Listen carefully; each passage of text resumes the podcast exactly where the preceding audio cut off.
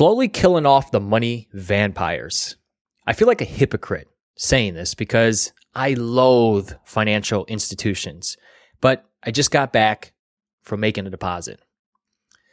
The reality is, is that there are no other great options available.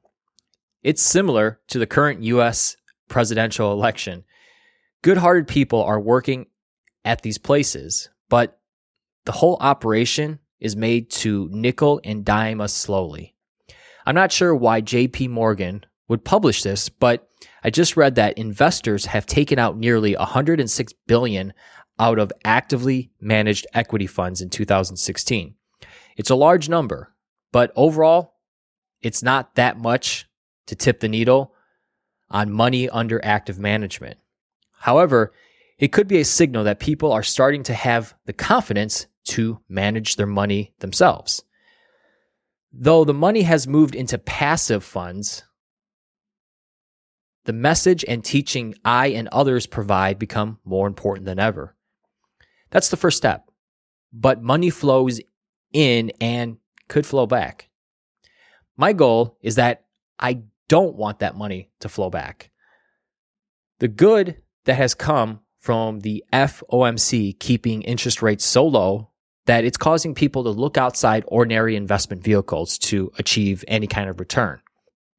I think it has been a setback for some, but I think an overall advancement in finance literacy with people having no choice but to take back control of their future.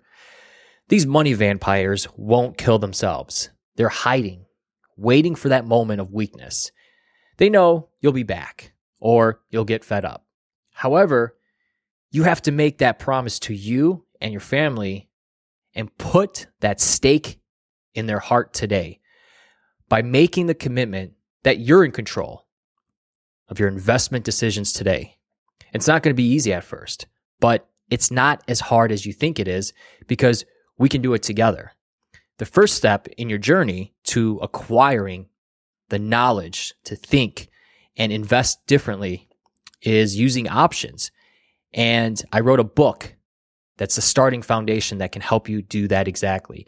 It's called Fearless Investing with fearlessinvestingwithoptions.com. And if you go to www.fearlessinvestingwithoptions.com, you can download it right now. To your wealth, freedom, and options, signing off, I'm Joshua Bellinger.